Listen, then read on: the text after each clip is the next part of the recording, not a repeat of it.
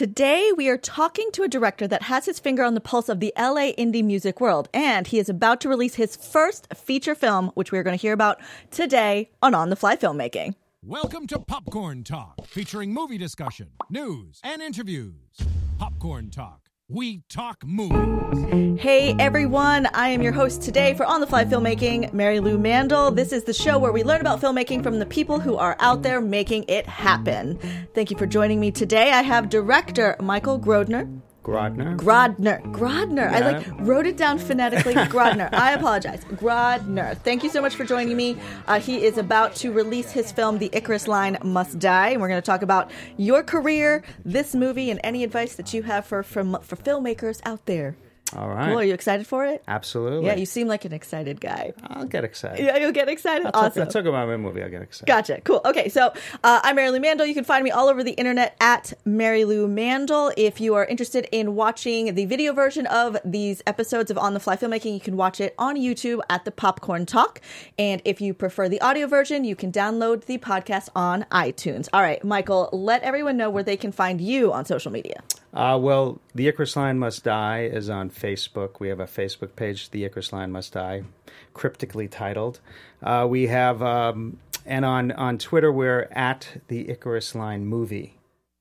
Eh, Cool. There you go. Yeah, easy, easy, easy, easy. And then you also have some other projects that have social media. There's Dirty Laundry Right. TV. Dirty Laundry TV, Twitter, Dirty Laundry TV, Instagram, Dirty Laundry TV, Facebook. Fantastic. Cool. I want to know about how you got into filmmaking. So you did go to the USC Film School, but what got you to apply to film school? I, you know, just from, you know, I'm one of those rare people that literally, like, when they're like three years old, knew what they wanted to do. That's awesome. Uh, so yeah, I always wanted to make films, and uh, and and so it was only natural that I would apply to film schools. And I'm from Queens, New York, so um, coming out to LA and coming out to Hollywood, yeah, it's it's a it's another world entirely. So yeah, I went to film school at USC as an undergrad and majored in film there, and um, and that's kind of got me started. Right on. Yeah. Cool. So uh, a lot of our audience asks about film school and if that's something that they need to do and something it isn't. Our guests are kind of like split down the middle. I feel like Right. half do and half don't. What do you see are the pros and cons of actually going to film school? Well, I mean, I'm assuming that every film school is different, but USC was, I mean, the good things about going to USC for me was the amazing access at the time that we had to films and filmmakers.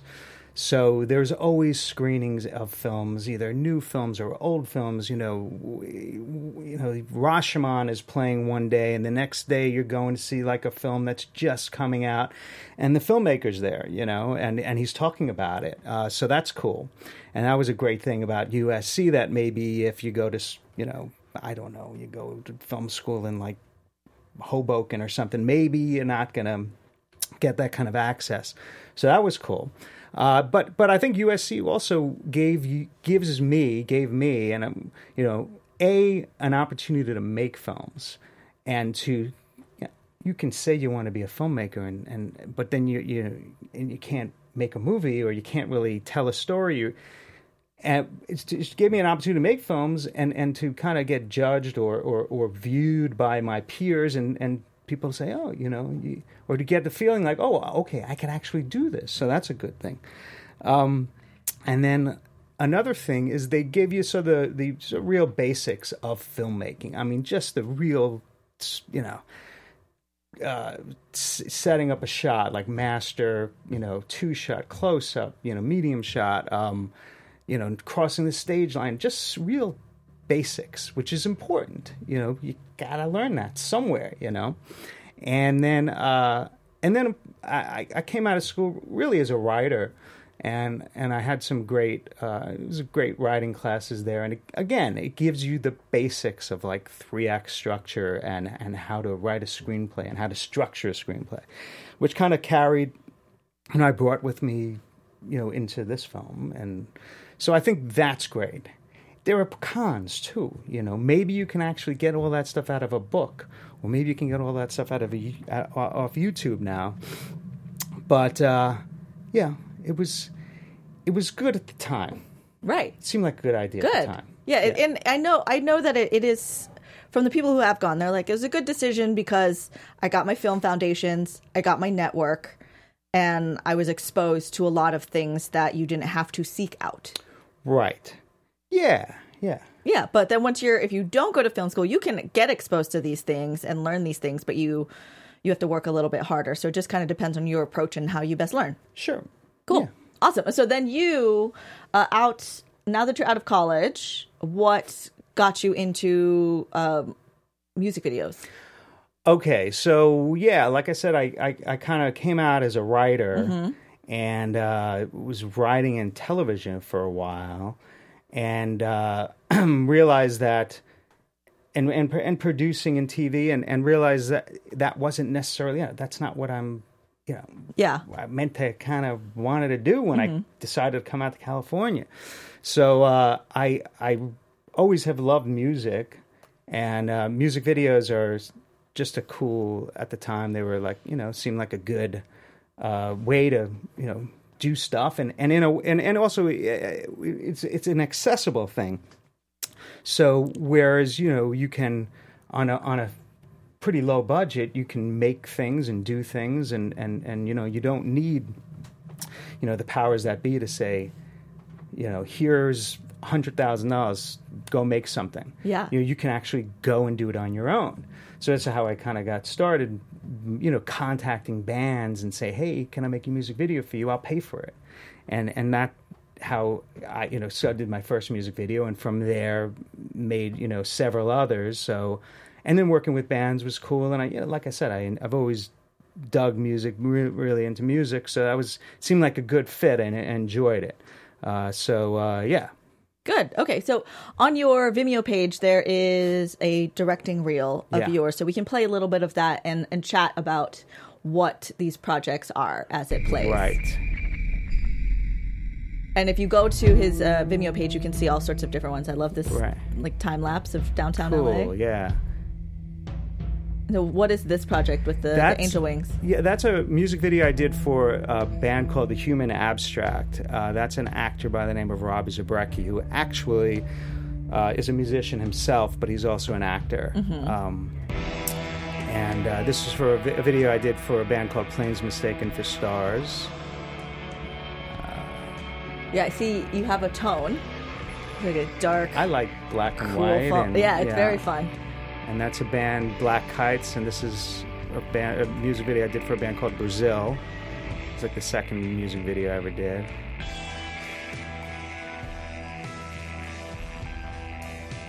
Now, We shot you, all this in downtown LA. Are you? Do you shoot most of this, or do you have a cinematographer Oh, I have you work with? DPs, yeah, Okay. cinematographers. I, I I don't shoot. I mean, you know, I might have a camera and and be like a extra camera on set, Mm-hmm.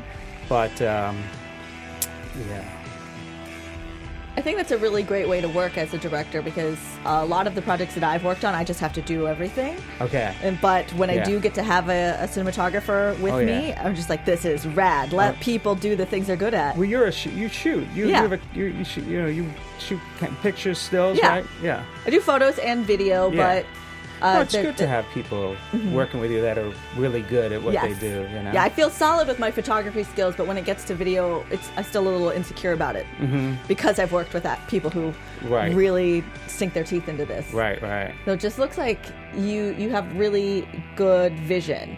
Thank you. 2020. And what happens with this? Uh, so you get a song, and do you come up with a treatment, or you're collaborating with the musicians? Well, yeah, it it all is. Um, it depends. You know, sometimes you'll get a song and you'll write a treatment and uh, and you send it in, and the band uh, you know says, "What, what, what are you sending me? This this is nothing like what I wanted to do." But sometimes you get lucky and you kind of thread the needle, and you're like, and they're like, "Yeah, th- this is good. Let's do this one." So that's good. But uh, I find um, what's cool and what I like to do is when you kind of collaborate with a band. So maybe they bring you on because they like your work and they say, "Hey, you know, this is what we're looking to do. Can you work with us on this?" And that I think that's probably the, the more successful projects that I've worked on uh, as far as music videos go. Is when they come to you with some kind of a concept. Yeah, yeah, yeah. and they're bringing you on to execute Right, this vision. right. Great. I love that. And then from this, is that what led into Dirty Laundry TV? Is because you were connecting with all these musicians? Right. Yeah. Well, so yeah, I, I stopped doing music videos like oh maybe nine, ten years ago. Mm-hmm. For a while, because I, I, you know, the music industry had sort of kind of fallen off a cliff then, and um, or it was had already fallen off the cliff, and also the music video video budgets were like ridiculously low, and I, you know, it was it just became so much work to do a music video and with very little money and like you know a cast and a big crew and it was like I, I'm I'm exhausted. Yeah. So, uh, but but what happened is um, I was I wanted to develop uh, and create uh, do a feature. So there was um, um, so but so what I said was I you know I optioned a book and I said okay I'm going to put all my effort into making this movie and it was going to be like a couple million dollars, uh, but I want to put all my effort into this uh, movie but I still want to stay tied to the music music world. So I said to a friend of mine, just kind of as a lark, I said, "Hey, what if I did um, what if I did an interview show in a laundromat and we interviewed bands and called it Dirty Laundry?" What a fun concept. Yeah, and he said, "You should do that." And I'm like, "Hmm." And it was like, um, you know, it seemed like, well, it's not too. It's kind of low impact. It's not, you know, I could get a cameraman, get a sound person, contact bands who I've started making relationships with through the music videos, and like, yeah, well, what, what the hell? Why don't we mm-hmm. try doing this? So yeah, and and in a way, it was kind of done as sort of like a fun thing on the side, but then it kind of, you know, blossomed into something bigger than that Right. you know, we done oh, like over 200 bands and Yeah. Yeah. And, then, and then you're like really like in that industry where like you're known as the guy who interviews the bands. right. Yeah i personally don't interview them. I mean we have hosts but yeah i mean it it it it got me involved uh, more heavily say in the sort of la music scene in general. Because you know although we do interview bands from all over say the world um, who maybe come into town and are touring and are like need to do their laundry and and you know they stop off in the laundromat and we interview them Was there a specific laundromat that you were using well, there that you was, had to deal with? yeah, yeah, and so well, not necessarily a deal, but Oh. we I don't know. Maybe we give them like I don't know. We give them like twenty bucks a, a shot, you know, every time we came in. Um, pretty good deal, uh, but uh, yeah, uh, yeah, I forgot what the question was. Oh, okay. yeah. So it was just if you had like a specific Oh yeah, laundromat, but yeah, then there, there was, and then that closed down. You know, you do something over the course of nine nine years or so. that's a like, long time on one project. That's great. Yeah, the, the like the laundromat, you know, went out of business, and we had to find a new one. And anyway, the, Mm-hmm. So fir- doing the first show over- laundromat was was, was a really great. good one. That was the one. yeah. So then, now that like I know this one is over nine years, what what did you find you learned over the nine years that how it changed from like if you looked at the first episode and then the most recent one? I think, um, well, we sort of developed a style at the beginning, and uh, which was a very sort of lo-fi, sort of like, uh, you know, lo-fi aesthetic, and we kept that going throughout. So uh, I don't think the show really developed Okay. stylistically over the years. I mean, we had like few different hosts. We had this girl Malia James who who co-hosted it, who uh, was there for I think two years, and then Carrie Kay hosted it, and she was there for a long time. She still does it. Although people's lives changed too over the course of nine years, you know, she became a school teacher. She's pregnant now, you know Right. things change. And then we've lately we've had Colleen Green, who is uh, a, a musician. All of them are music. All the people who host are, are musicians. Uh, but so yeah, Right on. And then from there, that's how you met the the guy from the Icarus line. yes. So I was aware of the Icarus line. Um, you know, when I was doing music videos, uh, aware of the band, uh, they were tied to a, uh, a a website called Buddyhead, which is a very popular website back in like the early 2000s. It was like eh, you know everybody always checked out Buddyhead to see what like they were saying, you know, talking shit on their gossip page, and it was like, you know, that was like a kind of a punk rock uh, website. So Joe and Travis, Travis is the main guy at Buddyhead, were, were best buddies, and and the Icarus line, and they're sort of the Icarus Line's career, in a sense, took off as, alongside Buddyhead. So the Icarus Line signed to this major label, Virgin Records. They were one of the last bands, if not the last band to sign to Virgin. And they toured with the Strokes, and they toured the world, and and uh, they were kind of like the bad boys of rock and roll. You know, bad behavior, just just you know, they they were like you know Iggy and the Stooges. Right. They were then. they were trouble. They were They were living trouble. The, the punk rock life. Um, so so then a few years later, you know, the Icarus line still still was going, and we interviewed Joe in the laundromat, and then uh, that went well. And then we did a sort of a quasi cribs episode uh huh. where we visited Joe in his studio, and then uh, we, and we and he was great. And uh, Joe and I continued talking. We always talked about wanting to work together, doing something. We didn't know what, but we talked and about that. And and I Joe brought me into uh, his studio to listen to his you know, new record that has yet to be has yet had yet to be released at the time, and it sounded amazing. And he we also talked about ideas about promoting or how to how to work some kind of filmmaking in, involved in the promotion of that record. Um, and uh, and then so that's how I got to know Joe. And then this film came about. I'm I'm, I'm jumping ahead, here, Totally. but it's okay um, if it's okay with you. Yeah, it makes Um, sense to me. Cool. But so how this film came about was remember that movie that I was trying to get done? Mm-hmm. Well, there was that movie and raising money for it, and we had a cast and attached, and we had um, you know amazing crew. We couldn't raise the four million dollars to get it done. Then there was another movie after that. Again, cast it.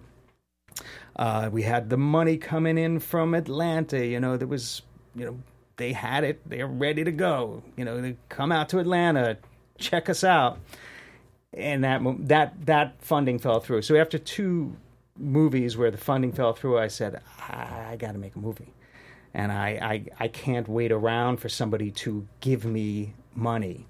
So. uh so I said, you know what? I've always loved these movies from the Lower East Side, from the from the late '70s, early '80s.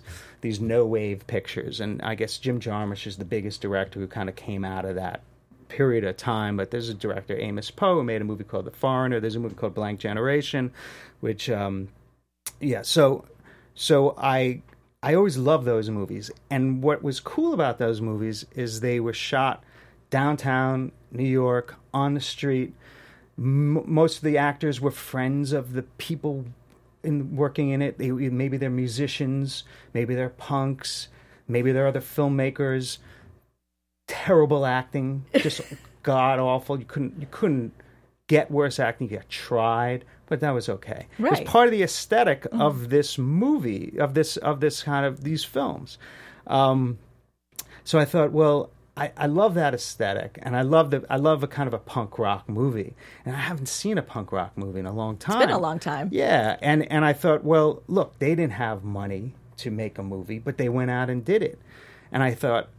I know a lot of people in sort of the LA sort of indie music scene. Uh, I know Joe, and I thought Joe would be a great subject for this picture because I think he's he's an incredibly charismatic frontman for his band. Um, and uh, you know he's kind of an interesting story. He's he's he's a you know he's got great integrity, and he's and he's a hustler. And um, I thought, well, that's a cool idea. And he's you know he had this band that was in the early two thousands. Were like you know they were the shit. You know they were like touring the world. And then, uh, you know, 15 years later, he's about to, you know, he, you know, he's a young guy then. 15 years later, he's about to turn 36. He's about to get married, and he's got like a house, and he's got the studio, but he still has the Icarus line. And it's like, and it, members have changed, and he's trying to make things work, but it's tough because the the whole environment, the music environment, especially for punk or rock, it's it's different. It wasn't like it was back then. They're not throwing money at you anymore. So how do you do it? How do you keep going? You know, how do, how do you keep going as an artist trying to do what you want to do, but like put food on the table and like grow up, you know? Um, so I thought that's a cool idea for a movie. And Joe, so I pitched it to Joe, and he dug it because he had this album that had just come out, um, and um, and you know he thought, yeah, yeah, let's let's go for it. So uh, so yeah, that's what we did. So I pitched it to him. He thought it was good, and then we said, all right, let's how do how are we going to do this? Let's bring people we know into the movie. Let's make this like let's make a punk rock movie. This is a punk rock movie. Awesome. Yeah. So let's check out the trailer for The Icarus Line Must Die.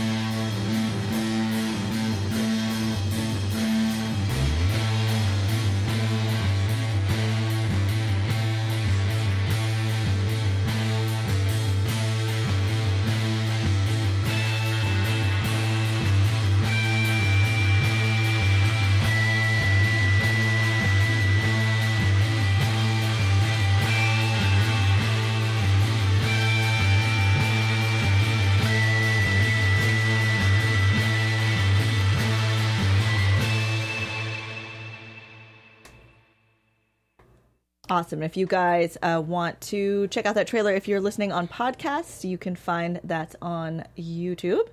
Uh, the Icarus Line Must Die trailer. So that's going to premiere June 20th at the Regent. Yes. In downtown LA, which is awesome because you filmed it downtown LA. Yeah, no, very it- yes, absolutely. Um, funny enough, um, we we we did have a screening. We we did a film festival thing, and we had a sc- and we we shot the movie a great deal of it. We did shoot in downtown LA a lot, but we did shoot a great deal of it in Highland Park, and um, which is in LA, um, and. Uh, we showed the movie at the Highland Park Independent Film Festival, and the we shot it. We showed it at the Highland Theater, which I believe the That's what the sign was. sign is in that, which is cool, and uh, and we ended up winning Best Feature there.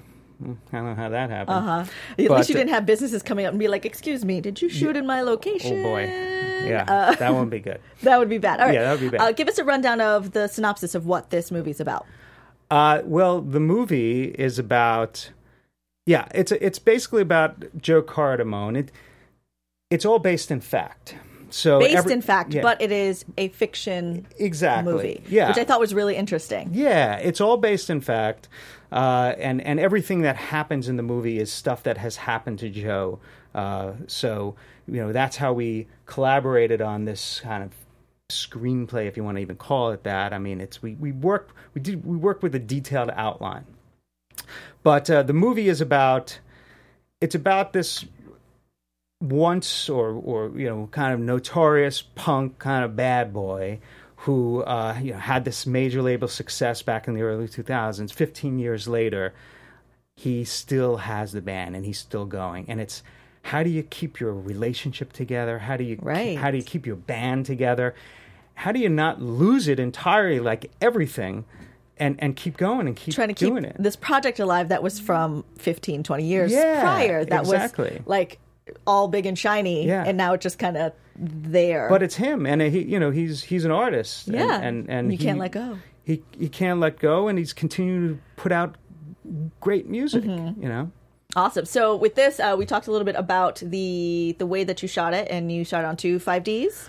well yeah we shot it on 5ds i mean you know there were times when we shot like perf- performance pieces you know uh, footage of the film i mean we might have had five or six cameras in the studio shooting performance which i think is great and a lot of fun.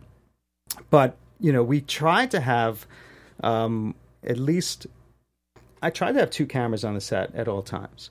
Um, sometimes you didn't have the luxury so we'd had one but uh, yeah. Yeah, that's with five ds. and that's a really accessible camera, and I feel like a lot of our audience would use something like that. So Canon 5D is like a it's a DSLR. yeah Uh, what I shoot a lot with is like a lower level of even that one.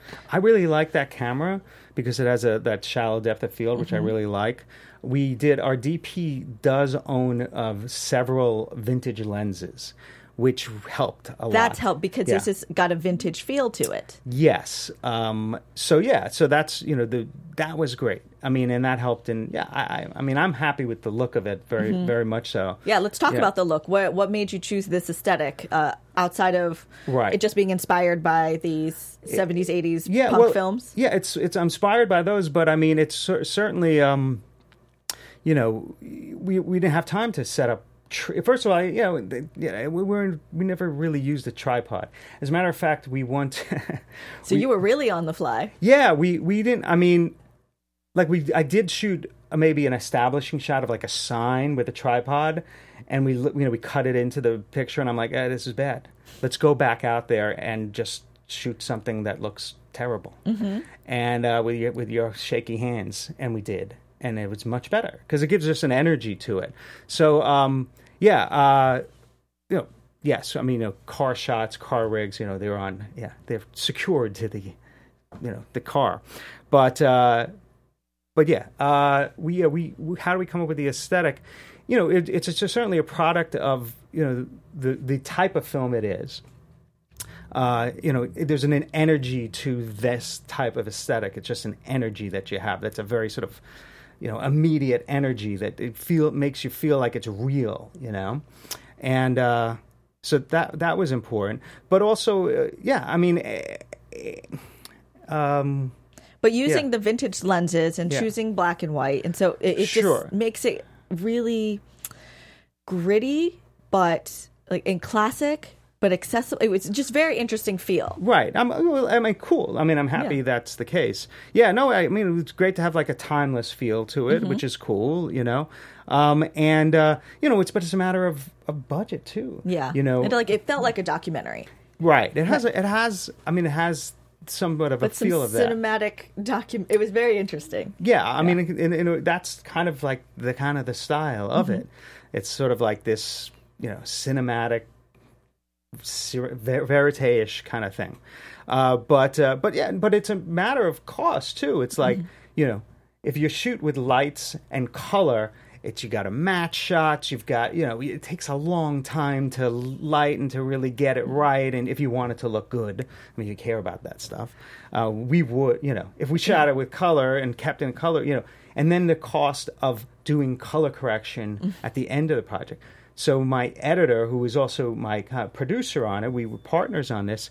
He turned to black and white. He says, "This this is the way to go." And I'm like, you know, yeah, yeah, you're right, because we shot it in color. and then made it black and white in Yeah. post. Uh, if you're comfortable, could you share the budget for the film? Um, You totally don't have to if you don't want to, but yeah, I, I, I mean, it's you know, we, we don't even. I mean, Yeah. it's very low. it's low. Yeah, Yeah, but it's like it's, great. It's So probably it's probably less than fifty thousand dollars. okay, and you finished a movie and it's getting out there. Yeah. and uh, so other things that you had to do on set that were on the fly. So it sounds like like people are doing double duty. You're using actors that are musicians as well. Right. Yeah. Well. Okay. So, um, yeah, the uh, most of the actors in the picture are musicians. Uh, so everybody and most of the people are actually playing themselves. A couple of people aren't. Uh, but uh, for instance, like Ariel Pink's in the movie, and he's not playing himself, but he's playing a, a, a sort of a, an amalgamation of members of the Icarus line, uh, m- one member, um, and uh, but everybody's even even okay. Some musicians are playing musicians, but even like for instance, Joe's wife plays Joe's wife in the movie, and but she she's not a musician in the film, but she was in a band called The Like back in like, I guess the early 2000s. She was signed. They were signed to Geffen. Um, and uh, and and there's a kind of an angel of death character in this movie. And it's, it's kind of dream sequence, and he's it's played by Rafael Reyes, who is uh, who's in a band called Prayers. It's a current band that also just signed to a major label, and he's not a musician in the movie. But so yeah, we cast musicians. Keith Morris is in the movie, who's a sort of a, a punk icon from the L.A. world. I mean, he was the lead singer, the original lead singer of uh, uh, Black Flag, and he was a lead singer of Circle Jerks, and and then he's in a current, currently in a band called Off. So yeah, we kind of pooled our resources. Right, you pulled from your your network already. Yeah. and I, I'm sure a lot of those people that you interviewed on Dirty Laundry.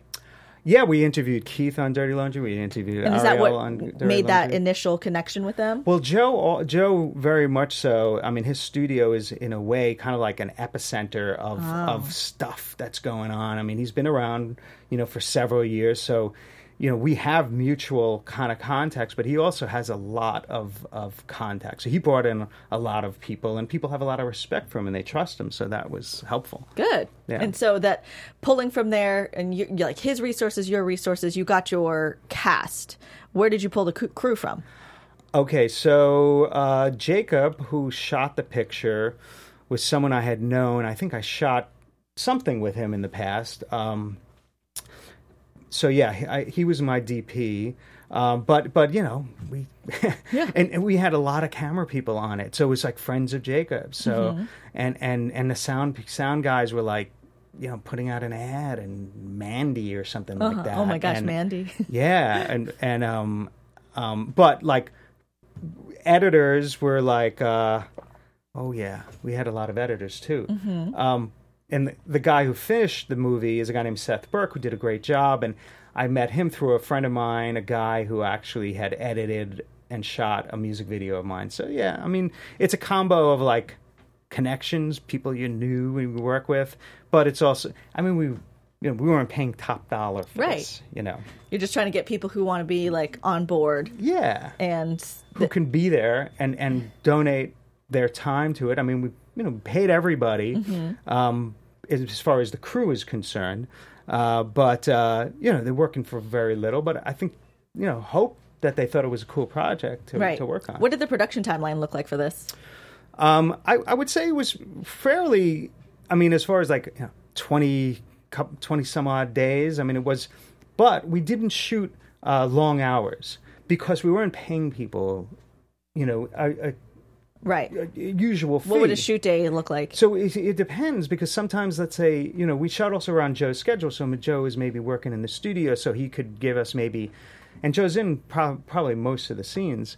Uh, maybe he could work for three hours. So we'd shoot three hours that day, or we'd shoot. I mean, five hours is probably the most we ever shot. Okay. Um, and um, yeah, so so yeah, three five hour, maybe three hour day, a five hour day. Oh, you know, we didn't work weekends, uh, some nights, but it wasn't. It wasn't like we didn't kill anybody Yeah. on the shoot. You know, So when you when did you start shooting this project? This we actually shot this. We started August 2015. Okay, so not Yeah. too long because if, if you you're just getting it out now. Yeah. So you shot over a few years and then You, yeah, well, we Shot and we shot all pretty much. We shot it all in one chunk. Mm-hmm. We did pickups. Maybe we did two pickup scenes, like maybe a year later. Mm-hmm. Um, and then, yeah, the editing process took a while because we had a lot of different editors. My, uh, like I said, my partner on the picture is a guy named Josh Crockett. He's a great editor. I've known him for years as an editor, and then he's also a director now but um, he uh, he w- was cutting it, and then he uh, uh, you know he had a, got hired on a TV show. So I go, okay, where do I go now? We had a post supervisor. I'm like, okay, Eric, can you cut some stuff? He's like, yeah, I'll, I'll, I'll cut some stuff. And then I mean, you know, handing scenes to like various people that I know. I'm like, hey, Scott, who shot cut some music videos for me, can you cut this performance scene? And then so and then I had another guy that I worked on a TV show with. I say, I need this scene cut. Uh, it's a scene between Joe and his wife that we're kind of stuck with. So I had like, you know, we had different editors working on different scenes, and we finally kind of put it all together and looked at the fi- the cut. It wasn't the final cut, and I'm like, oh god, we got a lot of work Ooh, to yeah, because Um, you had how many editors at that point? do. Um, uh, at I heard least maybe five, four four, or f- four or five. Okay. at that point. And then we went through two sort of like I had okay, we went through th- you know, it's in the this is Yeah. like micro budget filmmaking. We went through like I went through one editor who's like who's going was going to be my closer. And uh, he ended up having to leave the shoot for whatever reason. Um, had another guy who was going to be my closer. He also maybe worked on it for a month. And then I finally had the final guy who we worked on it for like two months together. We just, you know, kind of banged it out together. You know, I did uh, uh, much of the heavy lifting. But I do have to say that everybody who worked on the movie added something and added some perspective that helped create and what we ended up with. Yeah, I, I like the idea of that, especially if you're in micro budget or you're like low budget, where you you do have to jump around to people because if Yeah. they get a job, Yeah. you can't stop them from taking a bigger job, Yeah. No, you Yeah. you have to. and you want to support the people that you're working with what, are as you, well. what, how you, what are you going to do? yeah, what are what are you You gonna do? Chain him to your, his chair. Yeah. Um. Yeah. You got. so that's kind of neat because it, you end up with this even bigger collaborative challenge. yeah. that as a director you kind of have to mold a little bit more so uh, from working like with your music videos you i would assume you have one editor for that Yeah. Well, for like per music video. per mu- music yeah. video and then doing this film where you had multiple editors Yeah. how what what did you have to do differently outside of just coordinating people's time and efforts Um, you know, it's it's interesting working with editors. Um, you know, I'm used to working at say in television where I'm producing something and I'm like literally in the room with the editor and they're you know they're doing the work, but I'm there saying, try this, you know, slip it back a couple of frames here. Um, and this, you know, I had to sort of give uh, give scenes to people, and I couldn't be there with them. You know, it was kind of working remotely, um, which was tough. But I mean, like a guy like say Josh, who I trust, you know, I always loved what he would do, and then I would, you know, I'd give him notes on it, whatever, and he'd kind of address them. But um, so so yeah, music videos, you know, also, you know, you're working very closely. Now working with uh, the final editor, Seth, you know, I was working with him together, and that was great. So it was, you know, you kind of get out of your comfort zone in a sense of giving. I have friends of mine who make movies, big movies, and I tell them this is how I'm working. Like I'm, I haven't, you know, maybe I haven't met my editor. And that's not true, but I mean, I give it, and they're like, "Are you kidding me? We sit with our editors like." like 20 hours a day for months you know and get you know every every director's different though i mean some directors say here's my here's the footage go cut something i'll come back in a couple of months right um We've heard it both Yeah. ways because we've had some editors come on our, our show and that talking about how their directors work with them and and the ones that have worked with their director for multiple movies now have developed this shorthand where Right. they'll give it to them and say, "Hey, you do what you need to do. Come back and show me." right Or they'll be editing as the movie's filming and they can kind of check on things as it's going. right um yeah no this was interesting i mean yeah i mean an interesting thing for me in this movie is not editing and i'm bringing this up without mm-hmm. a- getting questions about it but just That's okay. Let's talk about it. came to my mind because again it's like when you are working on a super low budget like this and you have a used to doing it a certain way you kind of have this sort of like comfort zone that you're in and, and doing this was completely out of my comfort zone I always, you know, storyboarded all my music videos. Everything I did, even if it was a performance video, I would storyboard it. I knew exactly, you know, what cli- close up profile, this or that. This one, I didn't storyboard it at all, and we just showed up on the set. I mean, some days I didn't know where you know, set. We showed up on the wherever we were shooting, um, and uh, you know, I didn't know where I was going to set up the camera. What, I, where, you know, I hadn't seen, maybe I hadn't seen the place, and that was kind of interesting because you know, in the past, I would be, I mean, I'd have like nightmares where I'd wake up, like I'd be in a dream or something. I'd be on a set without my storyboard pad. But here I like didn't even, couldn't do it. But it was great. I loved, I loved shooting without uh, storyboards and just sort of like kind of making up on the fly. on the fly. Yeah, Yeah. that that's I a lot of projects that I have done because uh, I'll, I'll shoot like sizzle reels or it's like here's an event, get coverage of it, Right. And you don't know what the story is, Yeah, so yeah. you're just kind of like, all right, this kind of looks cool. Okay, okay, okay, let's try this.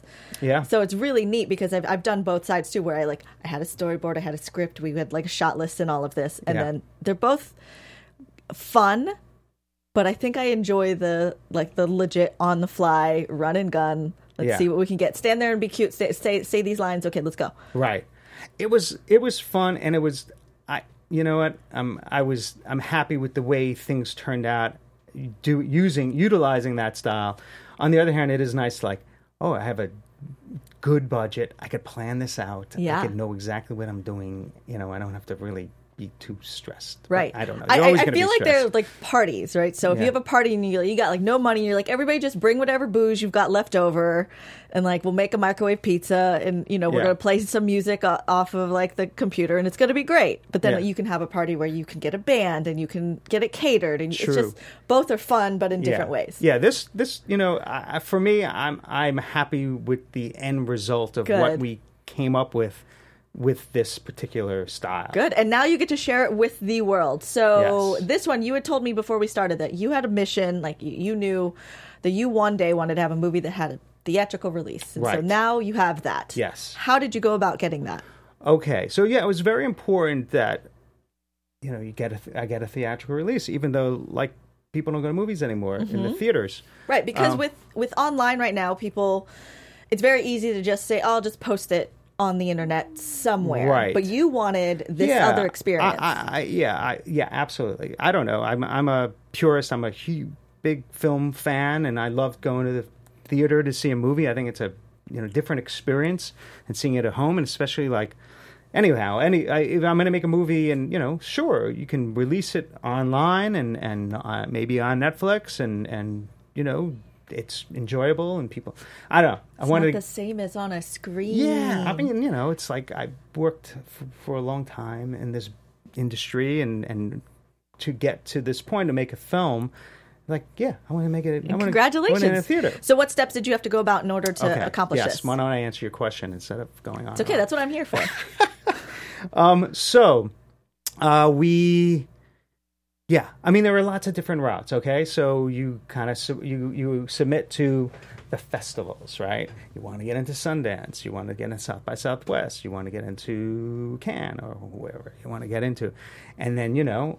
And then you sell it there, and like all the you know the big studios see it, and they give you a lot of money, and they, you got it in theaters.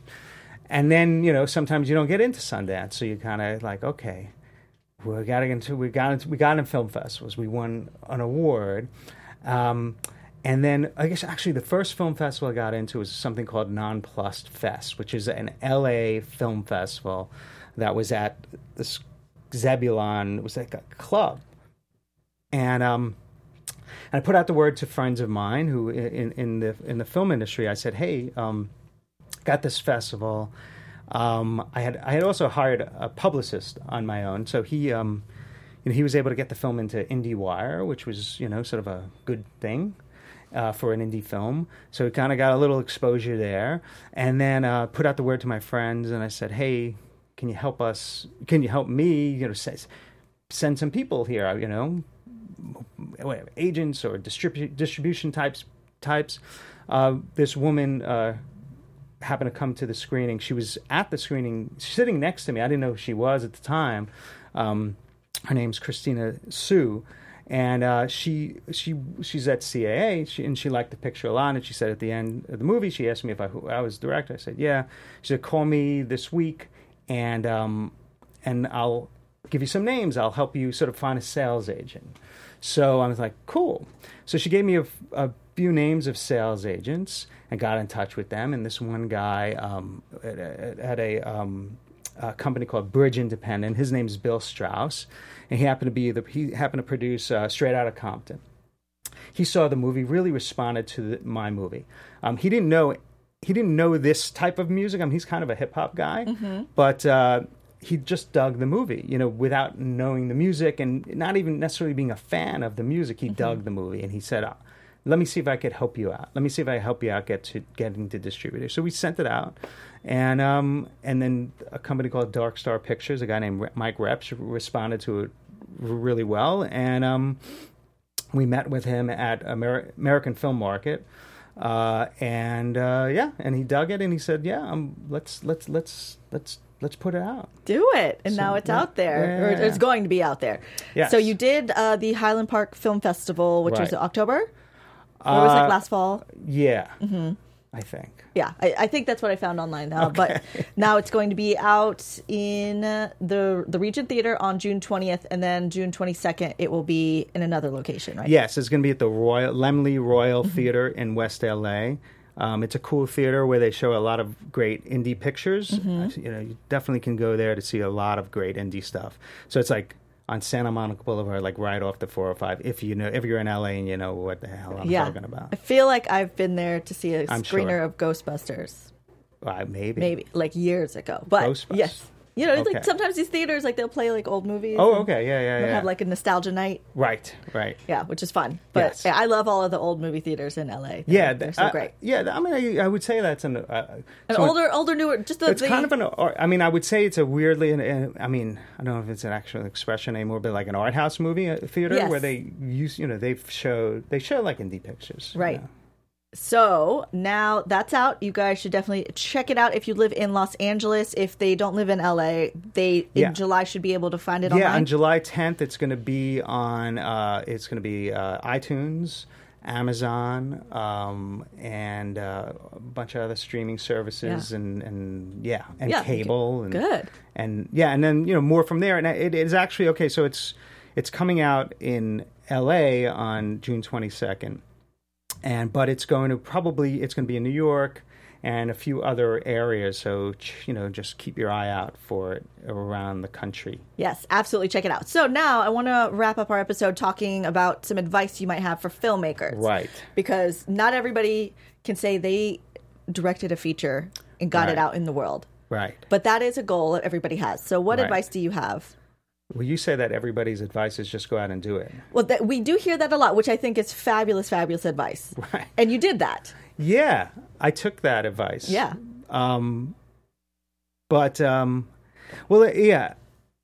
I mean, I guess, I guess in a way, it's yeah, go out and do it, but you have to sort of think. I mean, you kind of have to come up with the idea or the concept that works for that going out and doing it. You know, Mm-hmm. So I mean, it's look, creating a concept within. well, well, well, know what you're like. You know, like you know, I make a Civil War movie, you know, and I have like five thousand dollars. You know, maybe you don't go out and do that, or or maybe you do and do something amazing. But you know, may, maybe That's not. you. Maybe I don't know. Right. But Yeah. I, I think another takeaway from your story is to not give up because you had two features that Right. stalled because of budget. Or give up and have lead a happy, uh, go live a happy life. life. yeah, enjoy yourself.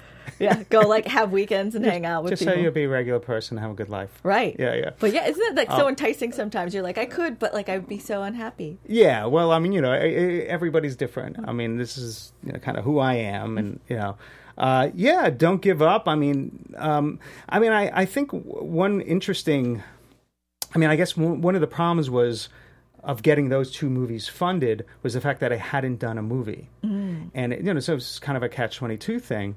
Um, so it's like, you know, I guess you can't expect if you haven't done a movie, a feature, you can't expect the rich guy to like say, "Here's a five thousand, five hundred thousand dollars. You haven't done a movie, but uh, you seem like a good guy. Go ahead." Right. You gotta have know. some proof of concept. You gotta show Yeah. that you can do the thing that you say you want to do. Right. Great. So, what are some things that people can do outside of making a, a low budget feature for themselves, like doing music videos? Right.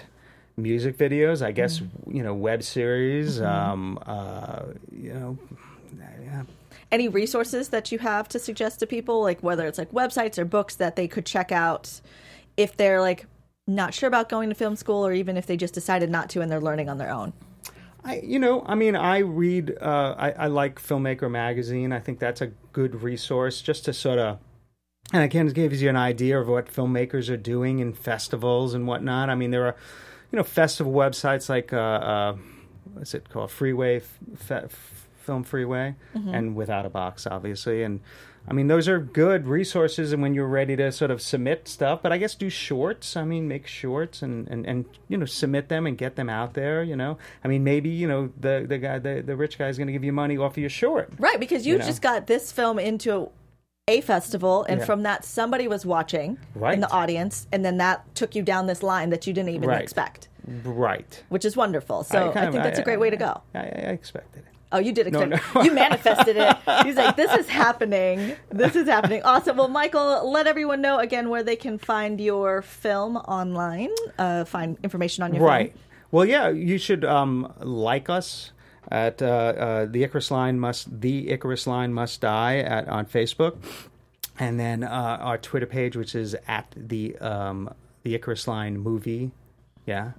Um, and yeah, Mm-hmm. Good. That, that's where you'll find us. Awesome. And then uh, Dirty Laundry TV anywhere on the web. And I'm a, I'm kind of doing a little mixing there. I put put the Icarus Line stuff on there too. Oh, good. That's good. So you can find Icarus Line stuff Yeah. on Dirty Laundry TV Yeah. because they are like parallel projects. sure. Sure. Yeah. Yeah. Yeah. yeah. We're gonna say that. We're Yeah, gonna say yeah, that. It's yeah. good marketing. Let everybody know everything. Yes. Good. Awesome. And uh, you guys can check me out all over the internet at Marielou Mandl. If you want to see more episodes of On the Fly Filmmaking, we've got playlists on the Popcorn Talk Network channel, also on iTunes under On the Fly Filmmaking.